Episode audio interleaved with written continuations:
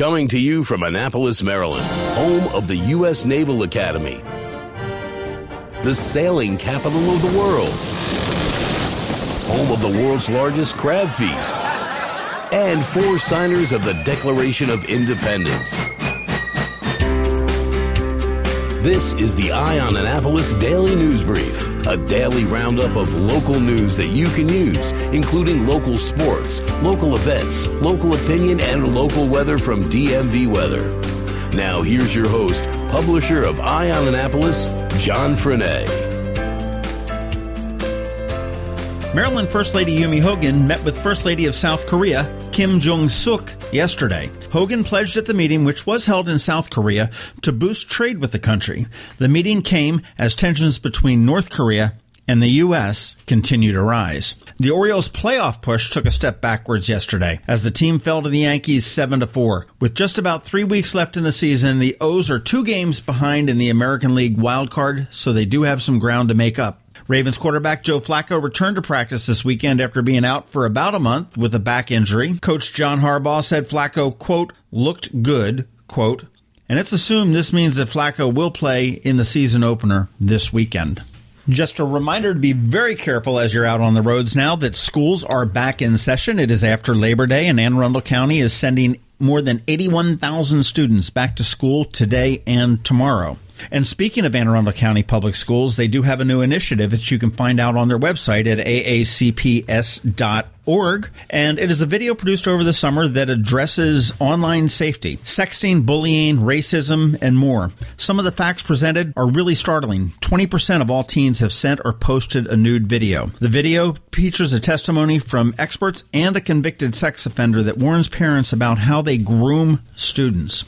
In some new numbers that were released over the weekend, the average public school teacher in Maryland starts out with a salary of just about $43,200 a year. In Anne Arundel County, the starting salary is 45,891, and that ranks number seventh among all the counties and Baltimore City within the state of Maryland. The number one, as you might guess, is Montgomery County with 48,528, and the lowest one is Caroline County at 42,100. Here in Anne Arundel County, with all of your years and your degrees, about the max you can do as a teacher is about $100,000. If you're looking for local sports, it's right here, right now on the Eye on Annapolis Daily News Brief.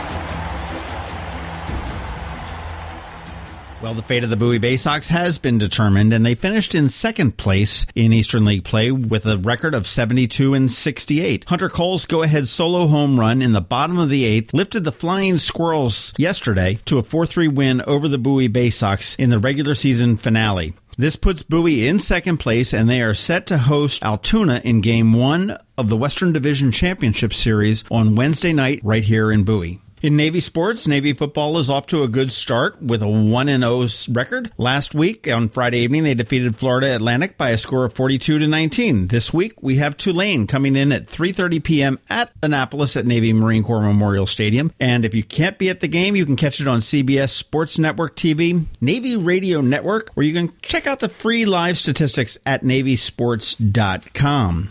In Navy men's soccer, they're off to a pretty poor start with a 0-3 record. Last week, they lost to New Jersey Institute of Technology 1-0, and they also lost to Campbell 2-1 in double overtime. This week, James Madison travels to Annapolis, and you can catch that game Saturday at 11 a.m. Women's soccer is in better shape with a 4-3 record so far this season. Last week they defeated Mary Washington 6-0. They defeated Pacific 2 0 and lost to number 5 Stanford 7 0. This week, James Madison comes to play women's soccer on Thursday at 7 p.m. in Annapolis. And then on Sunday at 1 p.m., Central Connecticut comes to Annapolis to take on women's soccer. This is Maryland. The weather can be nearly unpredictable. We've got George Young from DMV Weather in Annapolis to sort it all out. All right, hey everyone, this is George from DMV Weather. Let's get right into the forecast. It's back to school day today for many around the Annapolis Anne Arundel County area, and it'll be a warm one outside again for the big first day back with a high temp around 85 degrees. There's also a good chance of thunderstorms in the afternoon and evening hours as another cold front approaches the area and the air above starts to mix it up. So keep an eye to the skies in the afternoon today as storms might start to roll in from west to east. Tomorrow looks cool and wet as that front that's coming through tonight takes a while to move away from the area, so expect off and on rain Wednesday with a high in the low 70s. Skies will start to clear early Thursday, but temps will stay in the 70 to 75 degree range all the way through at least the weekend. Now on to Hurricane Irma out in the Atlantic. As of 5 a.m. this morning, Irma was close to Category 5 status with sustained winds being measured at 150 miles per hour. Current indications are that Hurricane Irma poses a major threat to all of Florida, especially southern Florida and the Florida Keys. But the reality is still this all options are still on the table in terms of the end result, as this very dangerous storm is still likely at least five days away from any interaction with U.S. soil. So stay tuned. Okay, that's it for us today. Be sure to download the free DMV Weather app in the Apple App Store or Google Play Store by searching for DC MD VA Weather. And also follow us 24 7 365 on social media or on our website at dmvweather.com. This is George Young of DMV Weather with your Annapolis forecast. Whatever the weather, have fun out there and be safe. The Annapolis Daily is possible in part because of the generous support from Ram's Head on stage. Ram's Head, where every seat is less than 48 feet from the stage, brings more than 400 concerts a year to the area. To wet your whistle, check out some of these upcoming shows. On September 7th, Pablo Cruise, Karla Bonoff on the 13th, Dennis DeYoung and the Music of Styx will play at Maryland Hall on the 13th, and the one I'm most looking forward to, Randy Newman on September 21st, also at Maryland Hall. Yes, Randy Newman, Short People, I Love LA, and you've Got a Friend in Me. Tickets are still available and you can get yours at ramsheadonstage.com. Or if you want to go old school, head on down to their box office. Ram's Head is located in the heart of beautiful downtown Annapolis at 33 West Street. For a guaranteed great night out on the town, ramsheadonstage.com. They say opinions are like here we are with a dose of opinion for you. Here we are, September 5th, and it's a new beginning for this podcast. Well, it's almost a new beginning. We launched this thing on Friday, but it's still new to us. It's a new beginning for my daughter who returned to college this year for her junior year. A bit closer to home, it's a new beginning for more than 81,000 students who'll begin classes in the Anne Arundel County public school system today and tomorrow. We're going into some new beginnings with our elected officials in the city of Annapolis. And I was thinking that newness is very refreshing. With newness, there's no barriers.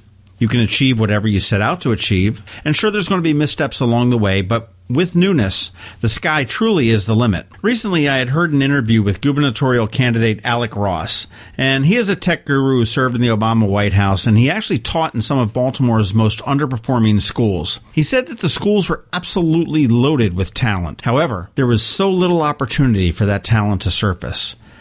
That's a very bold, sad, and true all in one statement. Without the opportunity, we are destined to remain in place, stagnating. If you get a moment, go listen to the Maryland Crabs podcast episode with Ellie Pline and Will Scharzer.